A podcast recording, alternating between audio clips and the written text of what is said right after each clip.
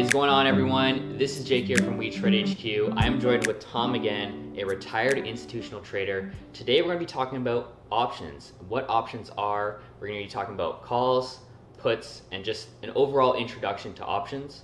Um, so I hope you guys enjoy, and let's get started. All right, so we have three main topics we want to cover when it comes to options. What options are, what are calls, and what are puts. Now, Tom, from my amateur definition, um, I would say when uh, when it comes to options, you're betting on a underlying stock or or whatever you're buying the option on, but you're betting on a future price. You're buying a contract saying, "Hey, this is going to be at X price at a future date." Um, but I know, I know, I'm sure you could explain it a lot better. Yeah, I, I, mean, an option a little bit different uh, than a stock. An option you only own for a certain amount of time, and that's what Mhm. people have to remember. You own the underlying, which is the, the stock. You can buy the stock, pay full value for it, and you own it for the life of the stock. Yep. For an option, options are uh, on an expiry basis, on a month by month basis. Now you can buy uh, an option that's got a year expiry, Mhm. a one month expiry. So uh, the options are are uh, expire on the third Friday of each month. That's the uh, North American way. They're American style. They can be exercised uh, to buy or sell the stock at any point during that option's life. hmm Um, the important thing to remember is when you're buying these options, there's another portion to them, the extrinsic value, that um, can decay. And that extrinsic value can be its, its volatility, more importantly, though, its time value, Yep. time to expiration.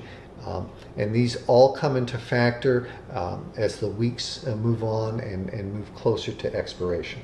So yeah, guys, when, when you when you purchase an options contract, it does decay in value over time, and I want to let you guys know that because when you buy a stock, you, you have it forever, right? That's right. Um, now I wanted to go back to what is it? So so you have you buy your options contract. What does it mean to exercise? Sure. Yeah. So an option, uh, when you're buying an option, um, along with the, its symbol, uh, there's a note for the month of expiration. Yep. So let's say we're buying the Apple uh, August 207 and a half call. so we're buying uh, the Apple option. Uh, its expiration is the third Friday Okay. in August, and its strike price, which is very important, 207.50. If we're buying a call, Yep. our, our bet is that the stock, uh, the underlying stock, is going to finish at higher than $207.50. hmm Um, it, and it's it's that basic.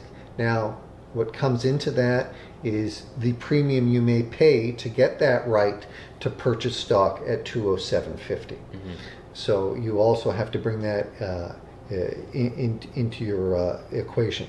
But exercising stock, if I'm exercising stock and it's a call, the call gives me the 207 and a half call gives me the right to exercise to call in stock at 207.50 from the person uh, the other side of that contract the seller Yep. of, of the call so i will own the stock and have to pay for the stock Yep. uh, at 207.50 for a put uh, gives me the right to sell or to put the stock to the seller of the put hmm uh, at 207.50 so Mhm. i'm you know hoping uh, that uh, you know the stock moves lower with a put and it, the stock's trading at 200 i have the right now to put that stock at 207.50 to the opposite side of that contract.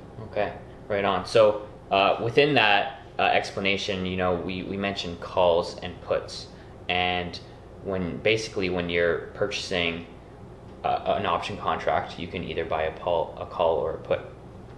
Now, a call, you're betting that the stock is going to go up in value, correct and then a, a put is you're betting the stock is going to go down in value. correct And from what you just said, we're comparing that with the strike price. correct Yeah. Yes. Yeah, each option has a strike price, and the strike price is the price that you can sell Mhm. in a put or buy if it's a call. Mhm. That's the price you can you, you can transact at. Awesome. Okay, perfect. And and there's two ways to profit from options. You can just the premium. You could you could buy an options contract, sell it at a higher premium, Correct. and slash or um, you could exercise to get that underlying stock Correct. at your desired price if it's in the money. Now, now, what are the differences between in the money at and out of the money? Because I think we haven't explained that yet. Sure. For a call, um, we'll and again we'll use the 207 and a half uh, Apple call just Okay. just for the purposes of this discussion. Um, if Apple is trading under 207 and a half, so the underlying stock is under 207 and a half, it is deemed out of the money. Mhm. At the money is is Apple trading at 207 and a half. In the money is anything higher than 207.50. Okay. For the call, for the put, sorry, it would be the exact opposite. So for a put trading anywhere above 207 and a half, Mhm. it would be out of the money. 207 and a half in the money, less than 207 and a half, it would be deemed in the money. gotcha. And you can only exercise if you're in the money. Is that You could exercise actually if it's out of the money, but that would never make sense. because you you would lose it. Yeah, you're Yeah. you would be losing. So it, it doesn't. Yeah. You know, when you could sell the, the the stock or buy the stock in the open market at a better price, why would you exercise? Exactly. So when you're buying an options contract, um, if you're out of the money, um, it's it's it's worthless At expiration, at expiration. it's worthless. During the life of your option, it may actually trade at a higher price because, uh, again, uh, there's the thought that the market may move that way, the stock price may fluctuate, Mhm. um, maybe earnings are coming uh, soon, and you know the thought is in the market that there's uh, going to be uh, a, a movement in the stock. What some people actually look at, oh, there's been an influx of call buying at this strike price that is right now slightly out of the money. Okay. And you know what are the reasons for that? Gotcha. Okay. And one thing I wanted to add as well is when you own the option, you don't get dividend payments. Is that That's correct? That's correct. correct. Yeah. So that's something to think about um, if you're looking to, to use that as a vehicle Yes. for, for profits. Um, awesome. Well, yeah, that's I mean that's pretty much all of our topics today for options. I hope we covered everything.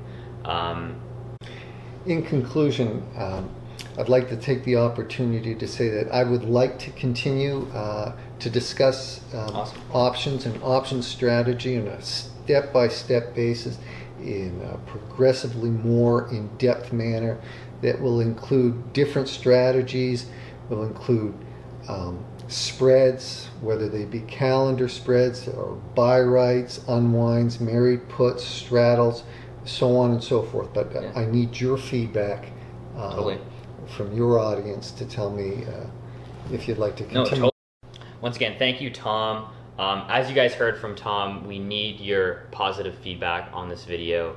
Um, you know, we want to have Tom on again on the future for our videos, so we need to know that the content we're producing, you know, is valuable. If you guys see value in that, so um, I'm going to leave you guys with a question, a personal question, I guess. Do you trade options? Do you see value in trading options? And if you do, or if you don't, please leave a comment and a like and let us know because we'd be happy to, uh, to, to talk to you guys. So with everything said, I hope you enjoyed this video and we'll see you next time.